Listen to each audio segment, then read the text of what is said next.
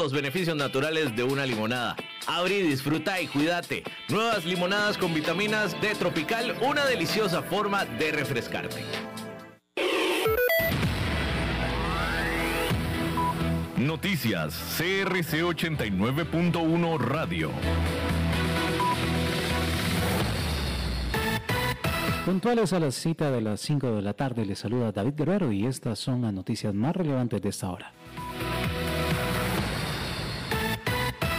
La Caja del Seguro Social podrá utilizar hospitales privados para la atención de pacientes no COVID-19 tras la aprobación del plan de inversión por parte de la Junta Directiva de la Comisión Nacional de Emergencias. La institución tendrá a su disposición los hospitales eh, Clínica Bíblica, Metropolitano, CIMA, la católica, y de esta forma la estructura pública se dedicará a la atención de pacientes con COVID-19. Los pacientes que pueden eh, ser ingresados en estos centros médicos deben estar negativos por COVID-19. Su estancia debe ser de entre 3 y 5 días máximo. Se recibirán pacientes con enfermedades infecciosas, endocrinas, nutricionales y metabólicas, entre otras. En caso de que la persona entre en un cuadro de gravedad, será remitido a un hospital público.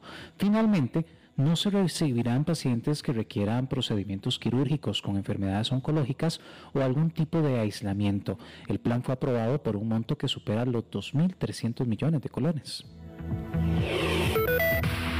En el campo deportivo, Manchester City y Chelsea disputarán mañana a la una de la tarde la final de la UEFA Champions League en su edición 2021. El duelo se llevará a cabo en el estadio do Dragao, ubicado en Portugal y constará con, contará con la presencia de 16.500 espectadores, según lo determinó la UEFA hace algunas semanas. Los aficionados que ingresen al estadio deberán presentar una prueba PCR negativa, mientras que los extranjeros también tendrán que cumplir con todos los requisitos de ingreso que, impide el, eh, que pide el país. Cabe destacar que en los últimos dos enfrentamientos de estos dos equipos, el ganador ha sido el Chelsea, desde la llegada del técnico Thomas Tuchel, el actual campeón de la Champions es el ya eliminado Bayern Múnich. En una hora, más noticias. Noticias cada hora en...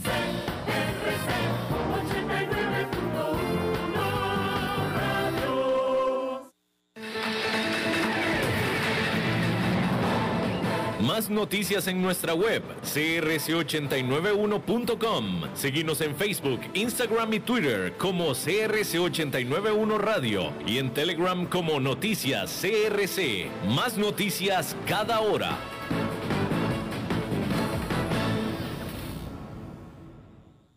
CRC 89.1 Radio y Cadena Radial Costarricense no se hacen responsables por las opiniones emitidas en este programa.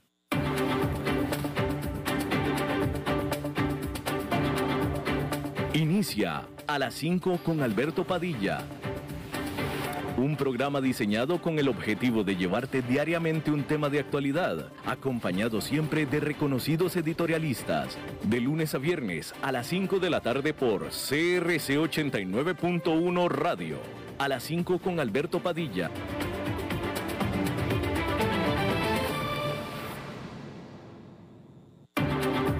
La División Marina del Grupo VIO presenta las noticias internacionales.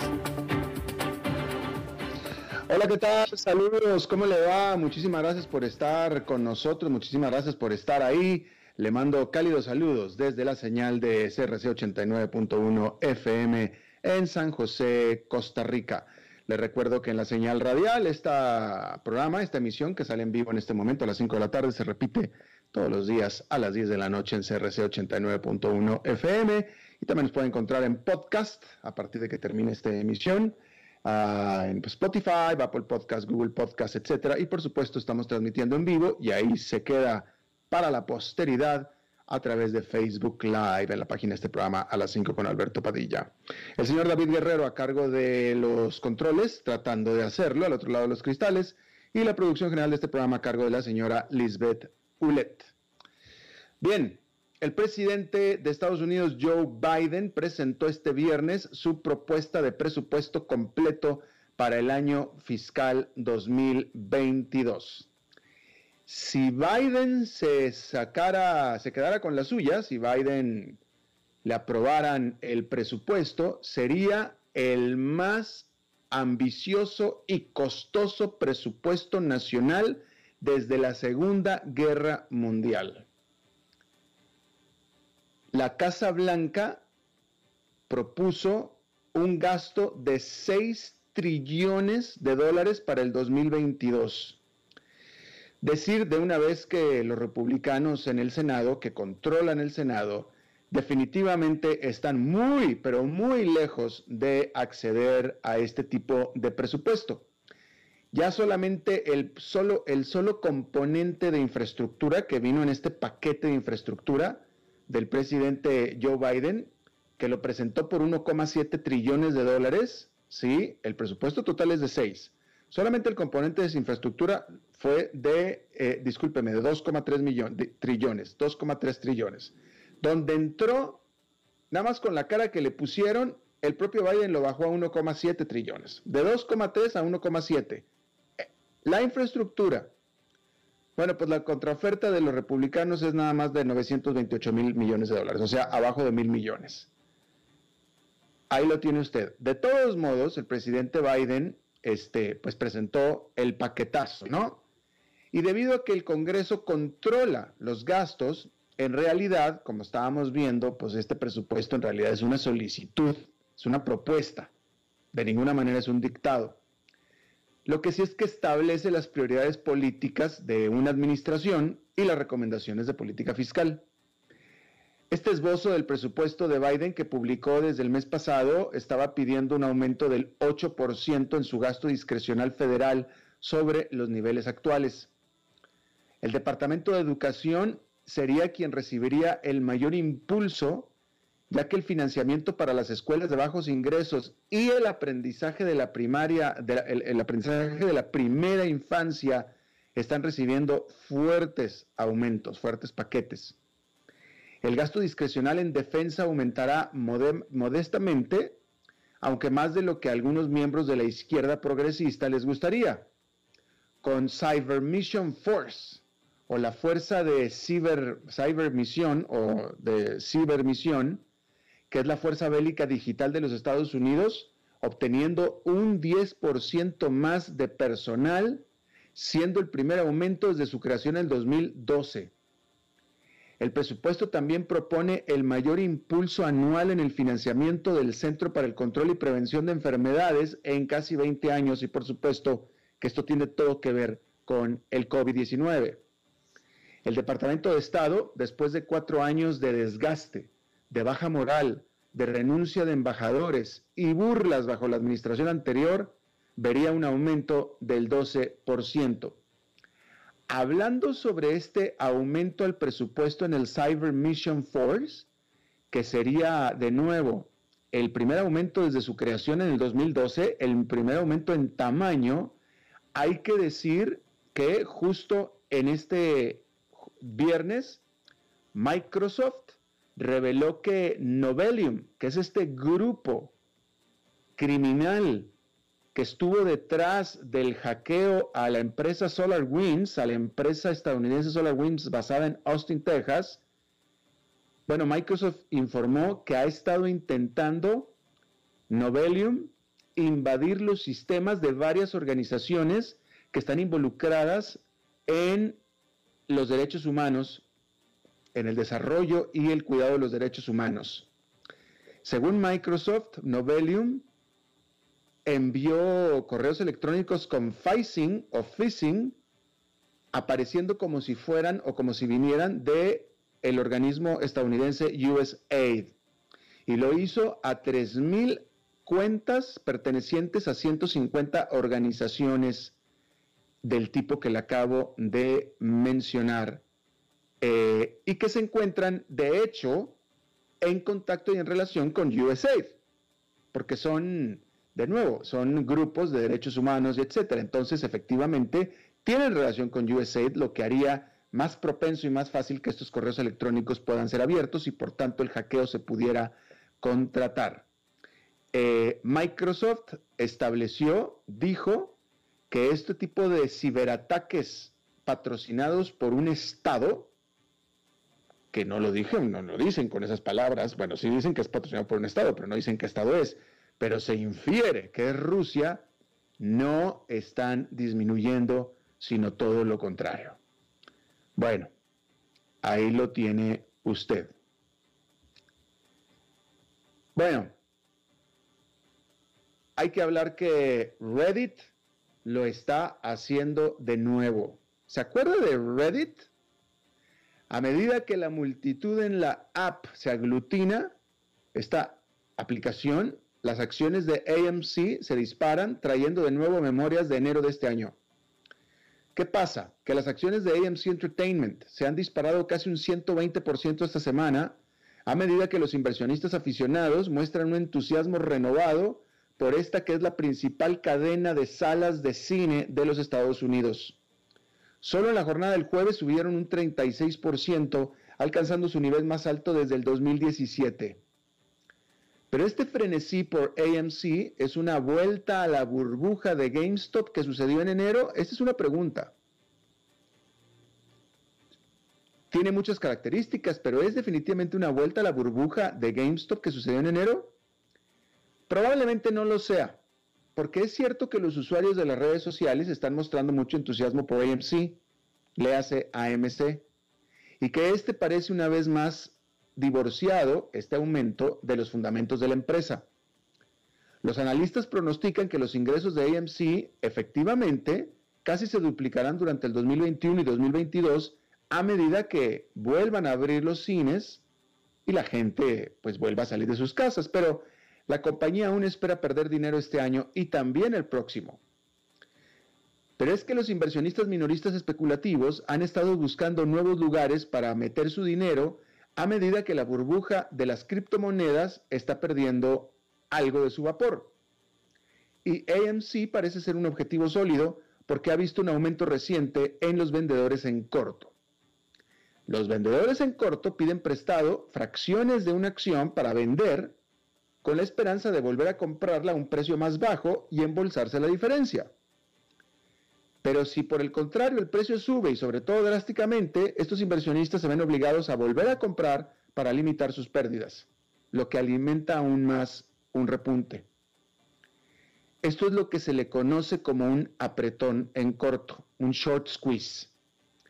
A principios de año, los inversionistas de la comunidad de Wall Street Bets de Reddit utilizaron este método para disparar el precio de las acciones de GameStop, que aquí lo seguimos puntualmente. Cuatro meses después parecen estar sacando una página del mismo libro de jugadas. Aún así, los analistas apuntan a que este frenesí por AMC, al menos por ahora, es mucho más contenido que el que se dio por GameStop hace un par de meses. Bueno, y en un tema que también hemos estado siguiendo, hay que decir que BlackRock, el administrador de activos más grande del mundo, ha demostrado estar cada vez más dispuesto a apoyar los votos sobre el clima y la diversidad en las reuniones de accionistas, aunque los activistas argumentan que la compañía sigue siendo demasiado conservadora al respecto. Esta semana, BlackRock fue noticia cuando votó por tres de los cuatro nuevos directores de ExxonMobil nominados por el fondo de cobertura Engine Number One, que también es accionista de Exxon, que quiere que el gigante petrolero cambie drásticamente su enfoque hacia la crisis climática. Engine Number One finalmente obtuvo el apoyo suficiente para expulsar al menos a dos directores de la Junta. En un informe publicado a principios de este mes, BlackRock afirmó que entre enero y marzo votó en contra de la gerencia sobre una o más propuestas en un 35% de las reuniones de accionistas en comparación con el 30% para el mismo periodo del 2020. BlackRock también dijo que apoyó el 75% de las propuestas de los accionistas sobre temas ambientales y sociales. La mayoría de las reuniones de accionistas tienen lugar en el primer trimestre del año, por lo que la próxima ronda de datos será crucial, ya que BlackRock no revela de inmediato cómo vota en cada reunión. Y aunque la compañía ha indicado que está más dispuesta que en el pasado a votar en contra de los directores o respaldar propuestas, todavía prefiere interactuar entre bastidores con los líderes corporativos. Los críticos piensan que BlackRock podría estar haciendo mucho más dado su tamaño y apoyo para lograr cero emisiones netas para el 2050. La semana pasada, la Agencia Internacional de Energía dijo que se necesita detener inmediatamente toda inversión en nuevos proyectos de combustibles fósiles si lo que se quiere es evitar una catástrofe climatológica. Reconocen los activistas que efectivamente BlackRock ha cambiado la retórica y hasta las intenciones, pero lo ven aún muy tímido, lo quieren ver mucho más agresivo. Pero hay que decir que estamos hablando de activistas que pretenden que BlackRock sea también activista. Y muchas veces los activistas pues no entienden, ¿verdad? El que es activista pues es activista. Y si a mí me preguntan, activista es casi como sinónimo de extremista, que no tiene nada de malo, es simplemente una posición. Pero efectivamente, una empresa como BlackRock, pues es una empresa inversionista. O sea, quieren que BlackRock sea como Engine Number One. Engine Number One es una empresa inversionista, activista. BlackRock no. Entonces, bueno, me parece a mí como que están pidiendo que cambie su DNA y es más o menos difícil. Me parece a mí que los esfuerzos de BlackRock hasta ahora son bastante positivos. Antes no estaba haciendo nada, ahora ya está haciendo algo. Pero típicamente para los activistas es poco. Bueno, hay que decir que Taiwán alberga solamente el 0,3% de la población mundial, pero produce más de la mitad de la fabricación mundial de semiconductores. Y por supuesto que esa es una posición envidiable dada la escasez de chips que hay actualmente en el planeta.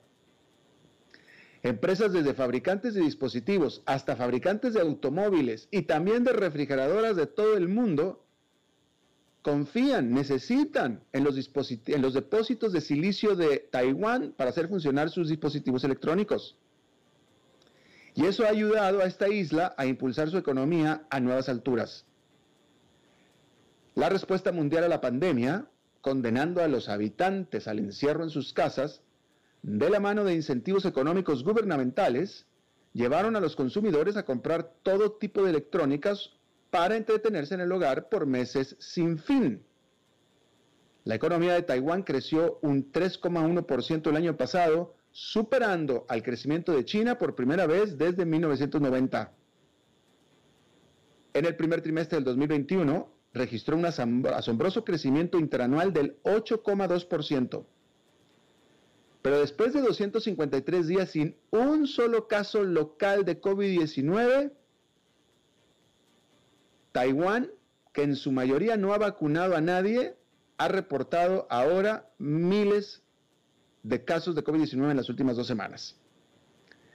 Las restricciones impuestas a principios de este mes debían haber terminado en su mayoría este viernes, pero ahora continuarán hasta junio, a medida que la capacidad hospitalaria en Taipei, que es la capital, se va reduciendo. El gobierno espera que, como el año pasado, pueda amortiguar el golpe económico con estímulos dirigidos. Bien, quiero, eh, eh, en México causó revuelo, está causando revuelo un informe de la revista The Economist muy crítico del presidente Andrés Manuel López Obrador. No voy a extenderme mucho en la presentación porque el informe está bastante completo y ahí se dicen todos los puntos. Pero decir que yo suscribo lo que afirma el informe en el sentido de que la prensa internacional estaba bastante eh, ignorante de lo que estaba pasando en México. Y yo aquí se lo dije, yo aquí se lo dije varias veces, que la prensa internacional ignoraba, no estaba fijándose en la verdadera situación en México. Bueno, pues la revista The Economist es una revista sumamente influyente, es una revista que existe desde el siglo XIX, sumamente influyente. No hay un líder que se jacte de serlo en el ámbito financiero, en el ámbito político del mundo, que no lea The Economist. Es una revista muy seria, muy referenciada, y cuando The Economist dice algo, el mundo lo lee, lo escucha.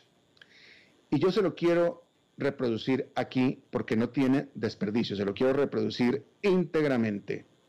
Para... Y muchas de estas cosas ya se las había dicho yo aquí, ¿eh? Pero pues ahora lo dice The Economist. The Economist comienza diciendo o afirmando, estableciendo el falso Mesías de México. El título es Los votantes debieran frenar al hambriento de poder presidente de México. Como subtítulo, Andrés Manuel López Obrador persigue políticas ruinosas por medios indebidos.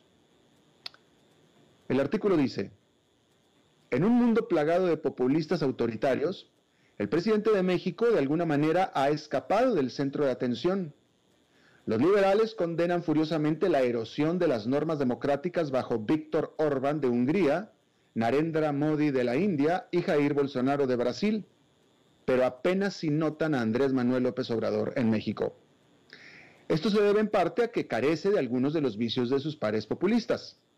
No se burla de los homosexuales, no ataca a los musulmanes, ni incita a sus seguidores a quemar el Amazonas.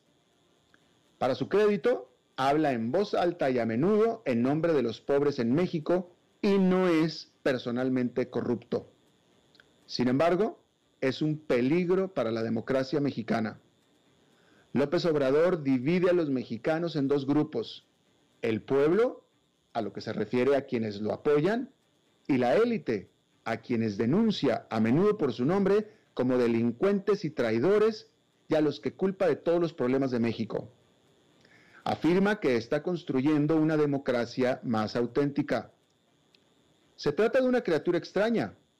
Convoca muchas elecciones, pero no siempre sobre temas cuya mejor solución es mediante los votos. Por ejemplo, cuando se plantean obstáculos legales a alguno de sus proyectos favoritos, por ejemplo, cancelar un aeropuerto, construir un oleoducto, bloquear una fábrica, convoca un referéndum. Elige a un pequeño electorado que sabe que se pondrá de su lado y cuando lo hace declara que la gente ha hablado.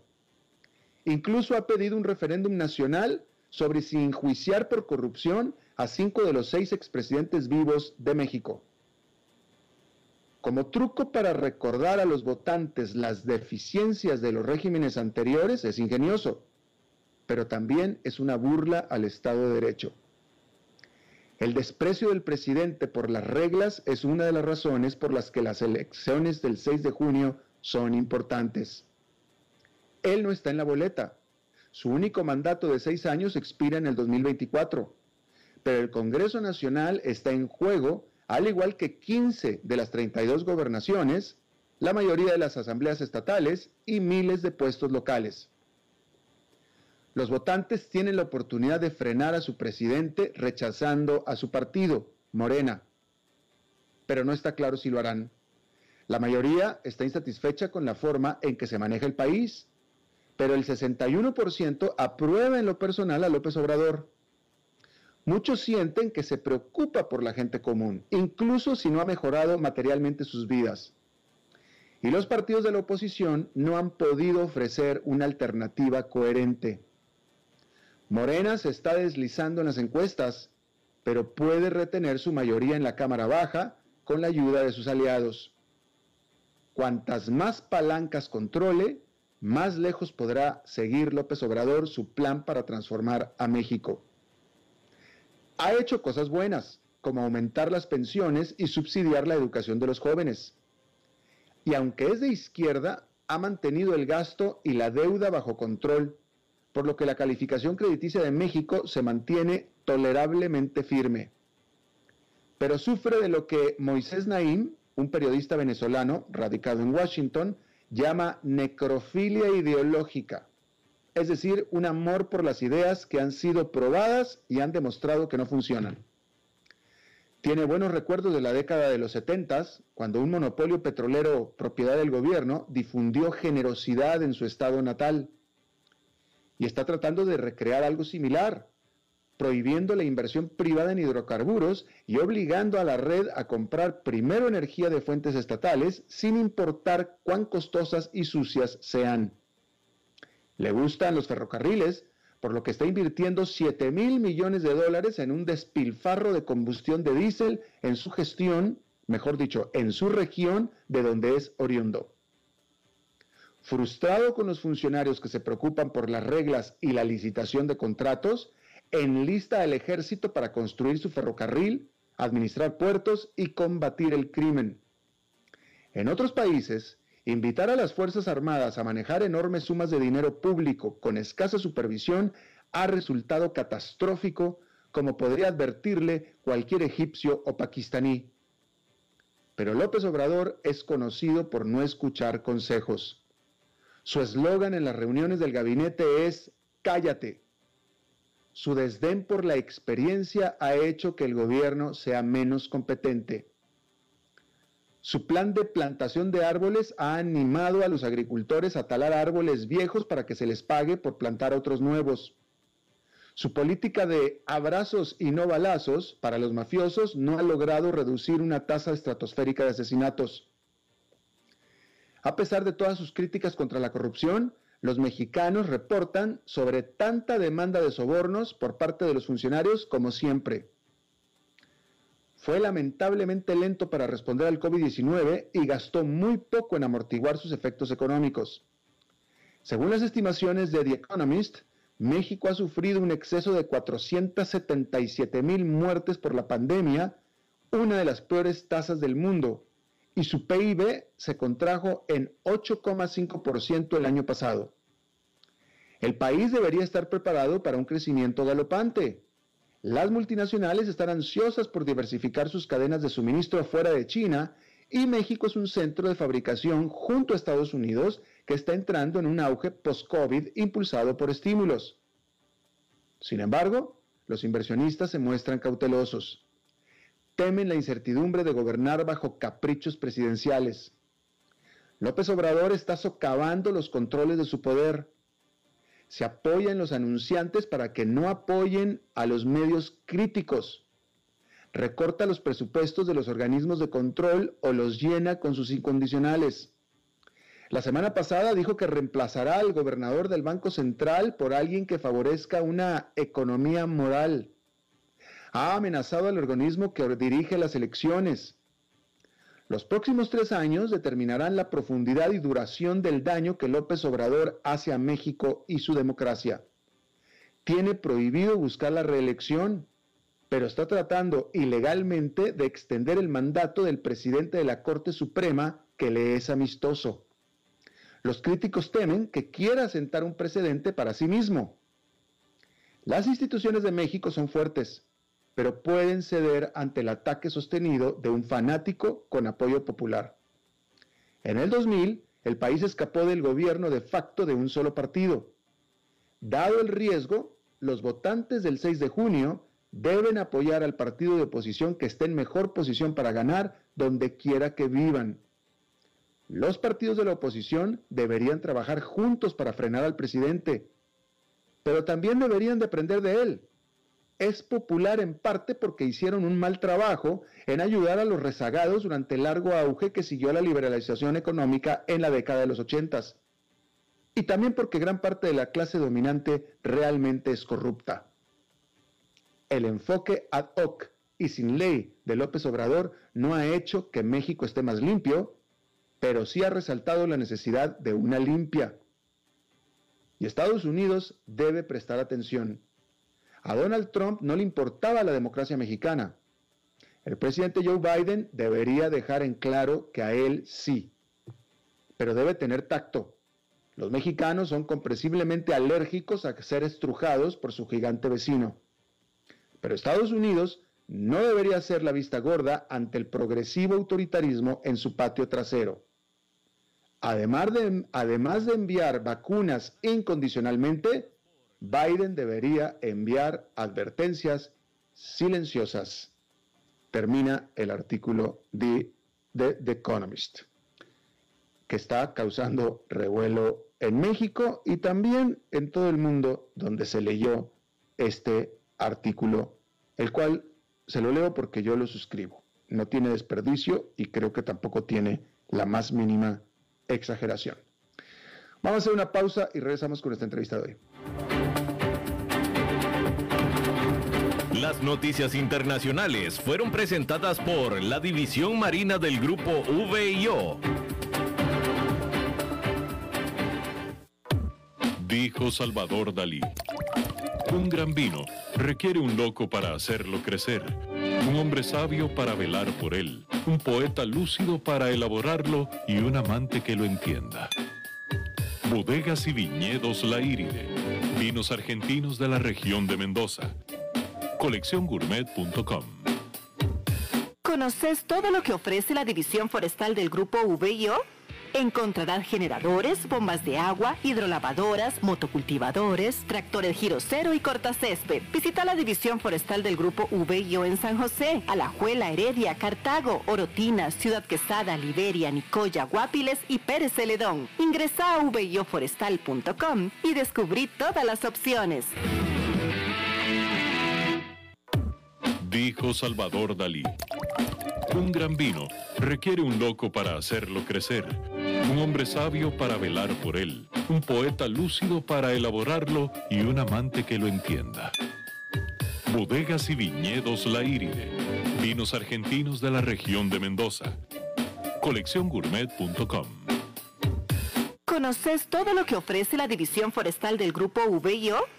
Encontrarán generadores, bombas de agua, hidrolavadoras, motocultivadores, tractores giro cero y cortacésped. Visita la división forestal del grupo VIO en San José, Alajuela, Heredia, Cartago, Orotina, Ciudad Quesada, Liberia, Nicoya, Guapiles y Pérez Celedón. Ingresa a vioforestal.com y descubrí todas las opciones.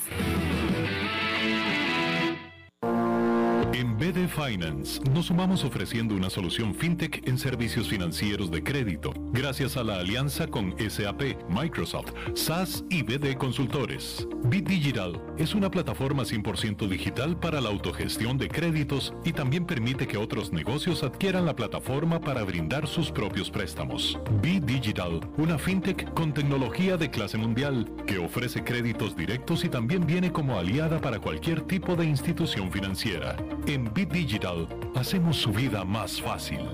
BitDigitalServe.com ¿Sabías que la división forestal del grupo VIO ofrece gran variedad de accesorios y repuestos? Cuentan con una línea de accesorios y consumibles, cadenas, espadas, afiladores, limas, nylon, cuchillas y lubricantes, entre otros. Comprobar el respaldo garantizado para todos los modelos de equipos disponibles en Costa Rica. El grupo VIO es la primera empresa del segmento forestal en tener venta en línea de equipos y accesorios con entrega a domicilio. Ingresa a vioforestal.com y descubrí todas las opciones.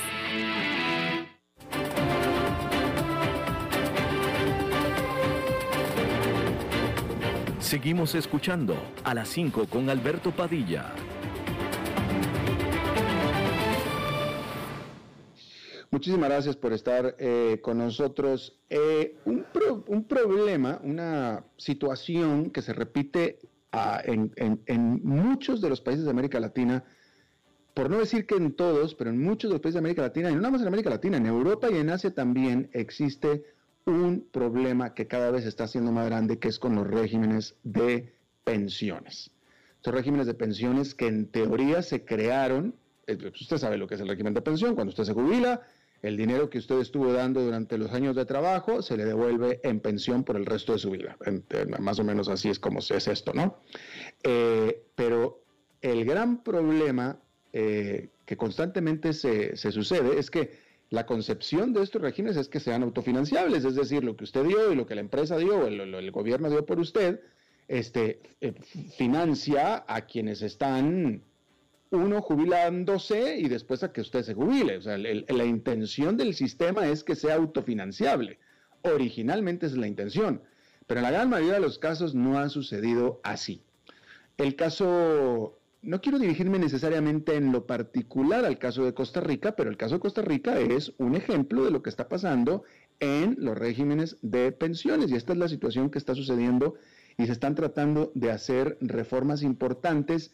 Y este tipo de reformas, el problema con esto es que siempre, pues siempre, vaya, el pensionado va a tener que sufrir en el sentido de que o se va a tener que jubilar más, más, tarde, es decir, va a tener que trabajar más tiempo, o va a recibir menos de lo que originalmente pensaba, o incluso hasta le reducen cuando está ya pensionado, ¿no? Yo le agradezco muchísimo a doña Rocío Aguilar, ella es la superintendente de pensiones de Costa Rica, que esté con nosotros. Doña Rocío, me da mucho gusto saludarla de nuevo. Muchísimas gracias, don Alberto gran gusto Espero que me eh, eh, escuche bien porque tenemos aquí alguna interferencia. Ah, ojalá, vamos a, ojalá y que, funcione bien la comunicación.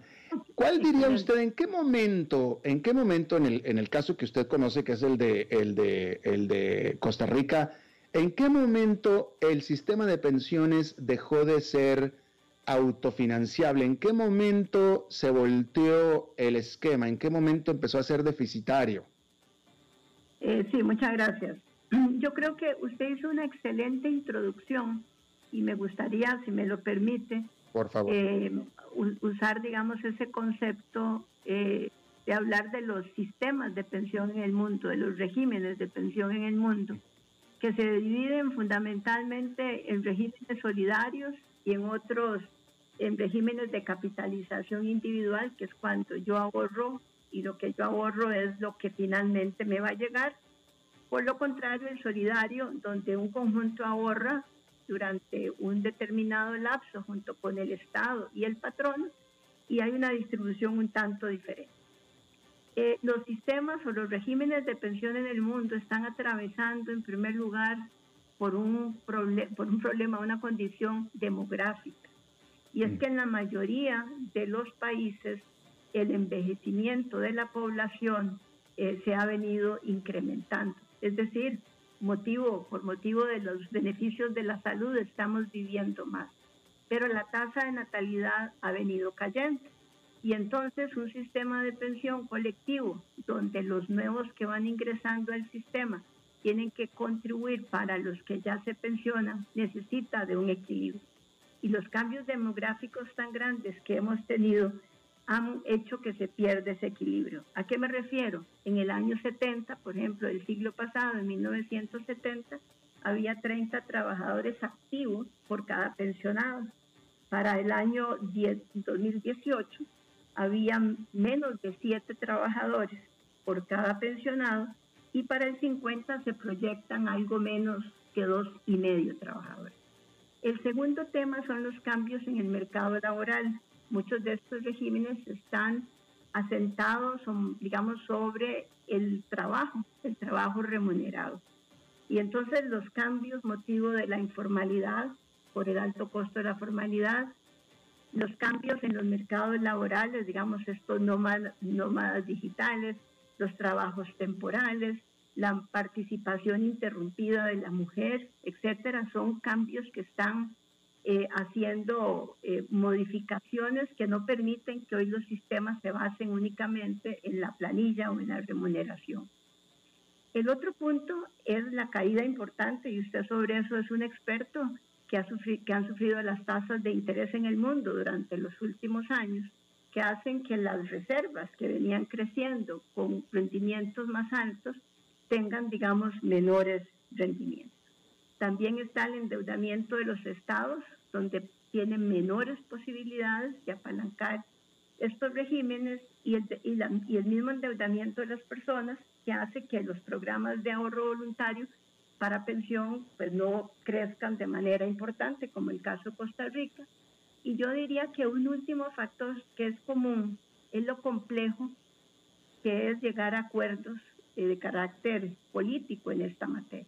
¿Por mm. qué? por estas transformaciones habrá que tocar algunos parámetros, llámese la edad, la contribución, la cuantía de la pensión, y entonces pues no es sencillo eh, buscar una red. En el caso particular de Costa Rica, eh, digamos con el estudio, o tal vez me devuelvo, ya en el año 2000 se estaba previendo un agotamiento de la reserva y esto nos llevó a solucionar parte del problema con la pensión complementaria que es el ROP. Entonces la persona recibe una pensión que está compuesta por el régimen solidario de IBM y un porcentaje por el ROP. Ese ROP tenía más o menos previsto que iba a contribuir con un 20%, eh, vamos a ver, del 100% de la pensión, un 20% eh, del ROP y un 40% de la caja, porque la caja venía dando como un 60. Entonces, para que fuera bajando la pensión de la caja de 60 a 40 y ayudar a la sostenibilidad. Eso, no, eso fue una importante reforma, pero no fue suficiente.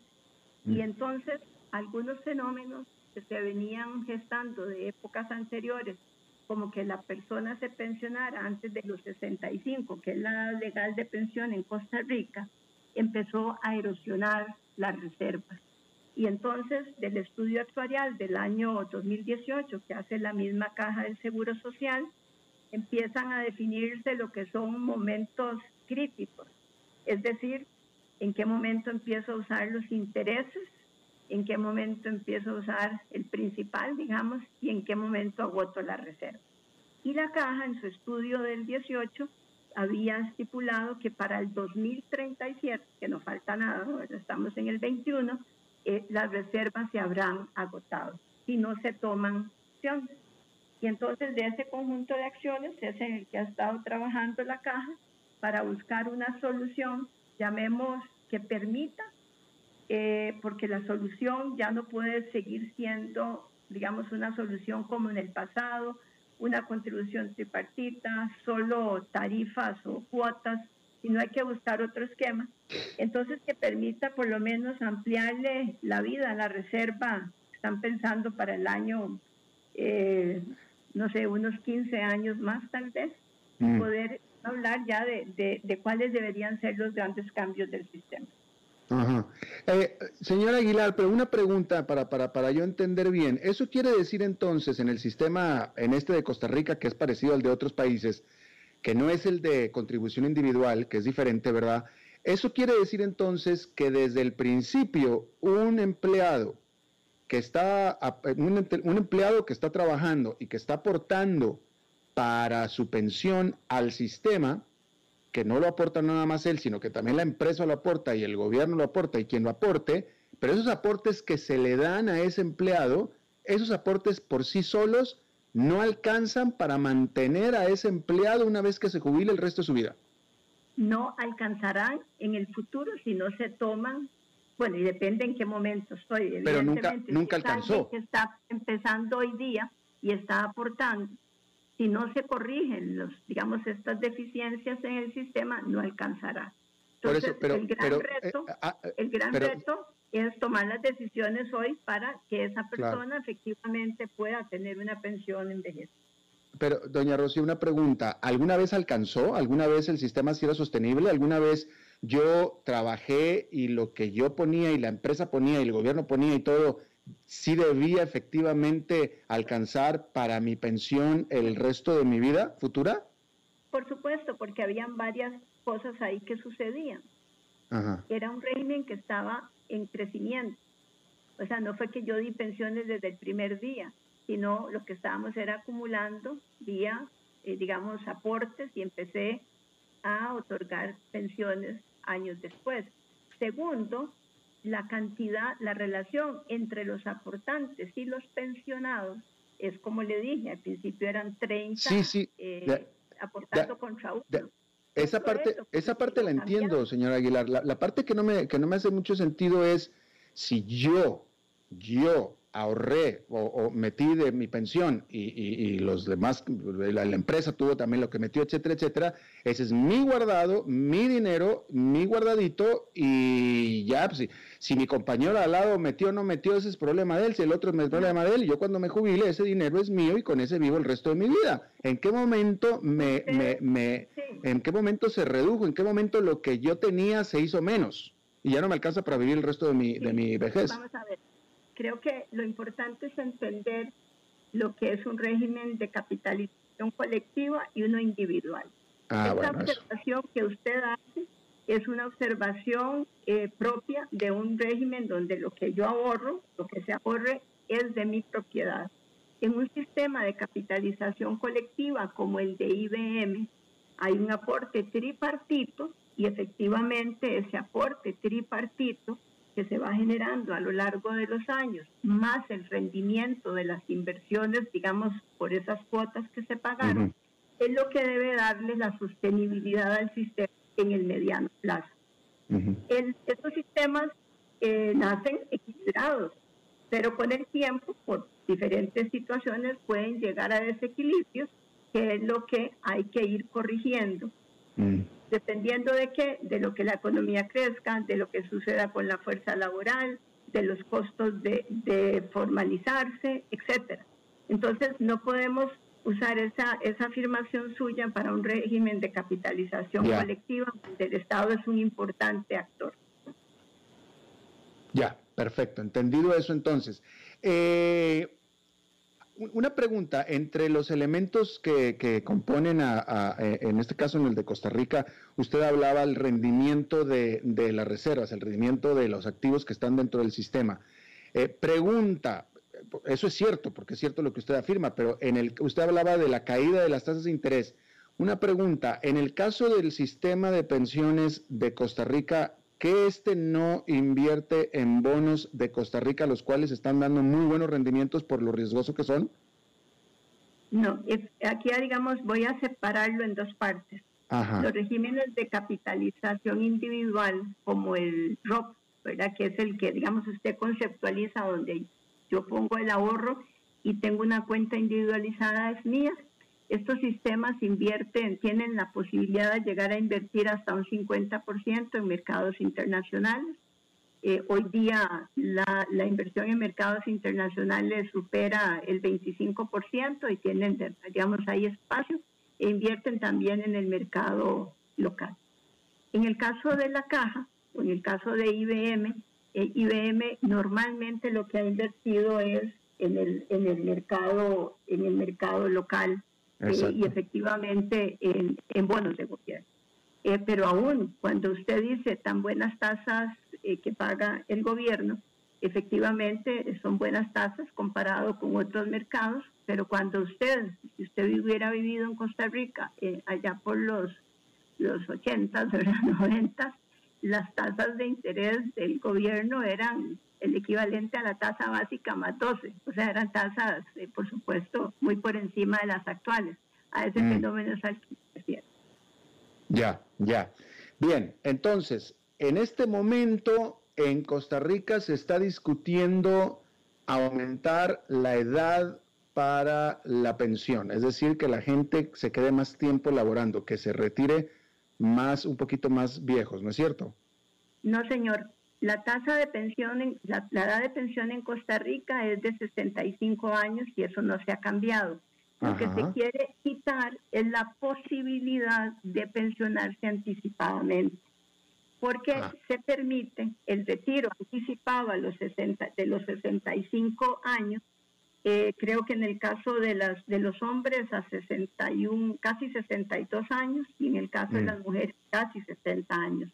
Esos cinco años de diferencia pensión anticipada, agregado a los más años de, de vida que tenemos, son los que hacen insostenible el sistema. En parte, por eso es que no es que se está aumentando la edad de pensión, se está quitando, digamos, la posibilidad de pensionarse anticipadamente. Ya. Eh, señora Aguilar, usted, usted eh, eh, es banquera, usted fue ministra de cartera económica. ¿Cuál sería el problema, cuál sería el escenario de si no, si no se arregla, si no se soluciona esta situación? ¿Qué es lo que pudiera pasar? ¿Por qué es importante solucionarlo? El, el escenario, digamos, de no hacer nada es un escenario muy crítico porque al año 2037, digamos, podría ser antes, eh, porque aquí no está metido el efecto pandemia ni el efecto de menores nacimientos, eh, sería que, nos, que las reservas se agotaran. Y este agotamiento de las reservas, en quien recaería la responsabilidad en parte es en el Estado. Por eso el Estado, como tal, debería ser el principal interesado en eliminar el riesgo fiscal más grande que tiene, que son los déficits actuariales de los sistemas de pensión en donde el Estado es un, digamos, es solidario. Ajá, eh, ok, pero ¿cómo sería ah, en un escenario eh, práctico? ¿Qué, qué, sucedería? Eh, ¿La gente se quedaría sin pensiones? ¿Cómo sería? ¿Qué, qué cuál sería el, efecto que, que nosotros pudiéramos ver y notar? Yo, yo esperaría que Costa Rica no tenga que llegar a ese escenario porque sería un escenario, digamos, eh, extremo crítico donde el monto de la pensión, pensémoslo de esa manera, porque la va, a, estar fundamentalmente en los hombros del Estado sería una pensión mínima, ¿verdad? Realmente ya no estaríamos aquí en la discusión de si quito la pensión anticipada, cuál es la cuantía, sino estaríamos básicamente en una pensión eh, de una cuantía súper baja. Por eso yo no creo que un Estado como el Estado costarricense, que tiene, me parece, eh, una visión de Estado social de derecho, eh, llegue a una situación extrema como esa. Pero tampoco se puede tentar el futuro. Por eso es importante que estas, estas medidas que son, digamos, paliativas para que haya más tiempo para resolver el problema, se puedan ejecutar cuanto antes. Eh, una pregunta, eh, un régimen, rapidísima la pregunta, un régimen, y la respuesta también, por favor, un régimen de auto, de, de, en el que el, el, el, empleado es el que financia su propia pensión, el empleado es el que con su salario es el que financia su propia pensión. Ese es, eh, se ha probado, y esta es la pregunta, hacer un buen régimen que no entre en déficit, un régimen mucho más sostenible en el tiempo? Es un régimen que se puede usar de manera complementaria. Mm. No es un régimen que va a ser suficiente para cubrir a toda la población, porque no todos tienen la capacidad de ahorrar para ese régimen. Ya. Rocío Aguilar, superintendente del sistema de pensiones de Costa Rica, le agradezco muchísimo que nos haya charlado. Fue bastante didáctica la charla, gracias. Muchísimas gracias a ustedes, estamos a la orden. Muy amable, gracias. Vamos a hacer una pausa y regresamos con Humberto Saldívar.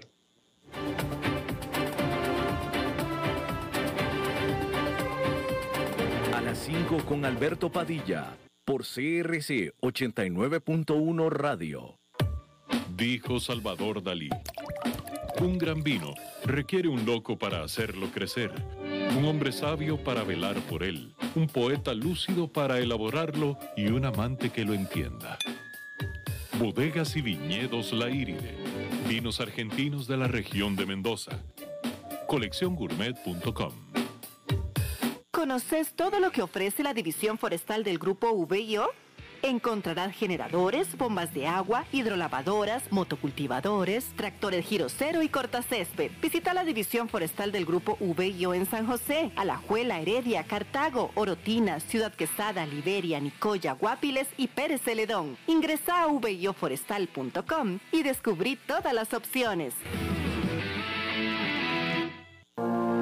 En BD Finance nos sumamos ofreciendo una solución fintech en servicios financieros de crédito, gracias a la alianza con SAP, Microsoft, SAS y BD Consultores. BitDigital es una plataforma 100% digital para la autogestión de créditos y también permite que otros negocios adquieran la plataforma para brindar sus propios préstamos. BitDigital, una fintech con tecnología de clase mundial que ofrece créditos directos y también viene como aliada para cualquier tipo de institución financiera. En BitDigital hacemos su vida más fácil. BitDigitalServe.com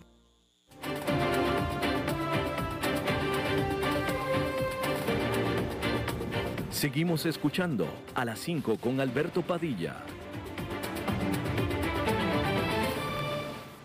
Buenos viernes y los viernes son de Humberto Saldívar, Humberto. ¿Qué tal Alberto? ¿Cómo estás? Bien, adelante. Oye Alberto, bueno, eh, quisiera darle continuidad al tema que, que toqué la semana pasada, pero eh, aterrizarlo a, a nivel operativo.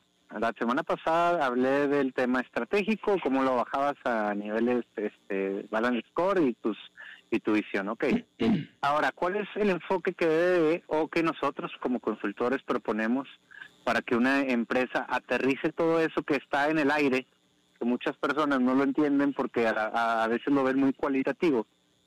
Eh, ok, enfócate en la visión de mayor rendimiento. Ok, perfecto. Eh, ese es uno de los cinco pilares de esa visión que tú definiste anteriormente. ¿Cómo lo, cómo lo vas a lograr? Primero, tienes que evaluar eh, que si tu personal está bien comunicado y conoce esos objetivos. Lo más importante es la comunicación después de tú definir una estrategia, porque si no, cada quien va a ir por su lado o no va a entender el por qué ustedes están, tú, ustedes como como empresarios, como dueños, están presionando para llegar a algo que solo lo conocen a, a, a 10 mil pies de altura. pero aterrízalo hacia abajo comunicándolo.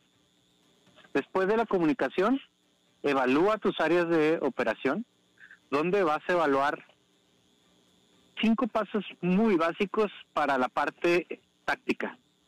¿Cómo planea la persona su área y la está planeando con base a la visión? Es decir, ¿cuál es su presupuesto anual y a cinco años a futuro? ¿Cómo, cómo cada semana, cada mes a mes, semana a semana está asignando todo eso que planeó? Si tiene las herramientas correctas, si lo hizo de manera a tiempo, si, si de alguna manera conoce todos los procesos de cómo los tiene que asignar. ¿Cómo le da seguimiento? Es decir, eh, logra él dentro de su infraestructura tener a las personas adecuadas eh, de supervisión para que den seguimiento a lo que tú estás bajando desde 10.000 pies, se aterrice a dos pies de altura. ¿Ok? Eh, ¿Cómo evalúas?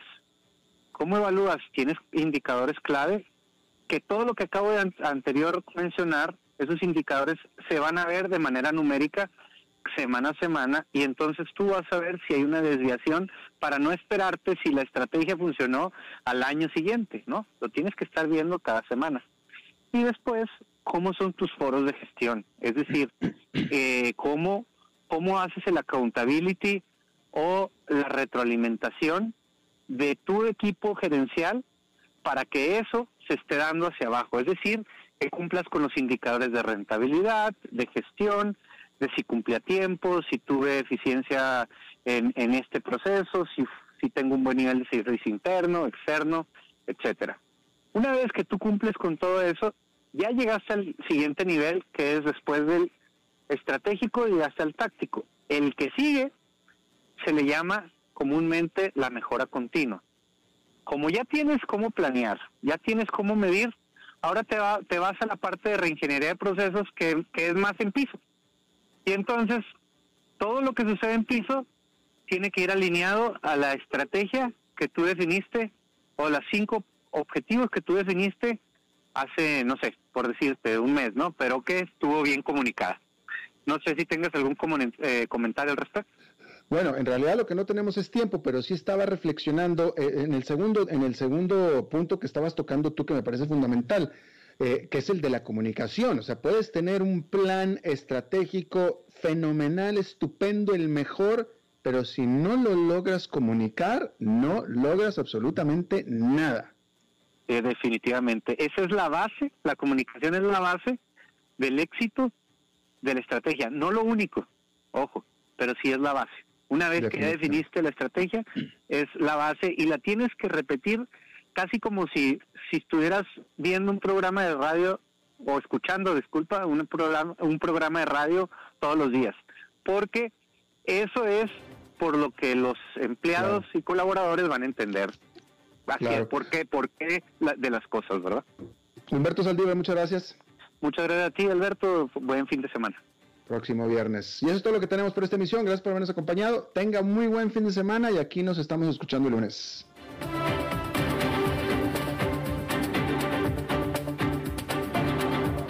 Concluye a las 5 con Alberto Padilla. Un programa diseñado con el objetivo de llevarte diariamente un tema de actualidad, acompañado siempre de reconocidos editorialistas, de lunes a viernes a las 5 de la tarde por CRC 89.1 Radio, a las 5 con Alberto Padilla.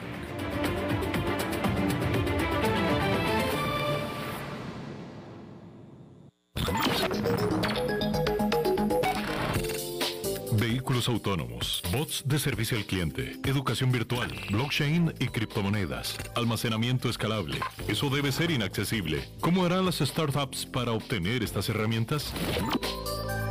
Vamos hacia un mundo inteligente, donde la nube facilita el acceso a potentes tecnologías y desarrollo de servicios que nos facilitan la vida y están al alcance de todos. Huawei Cloud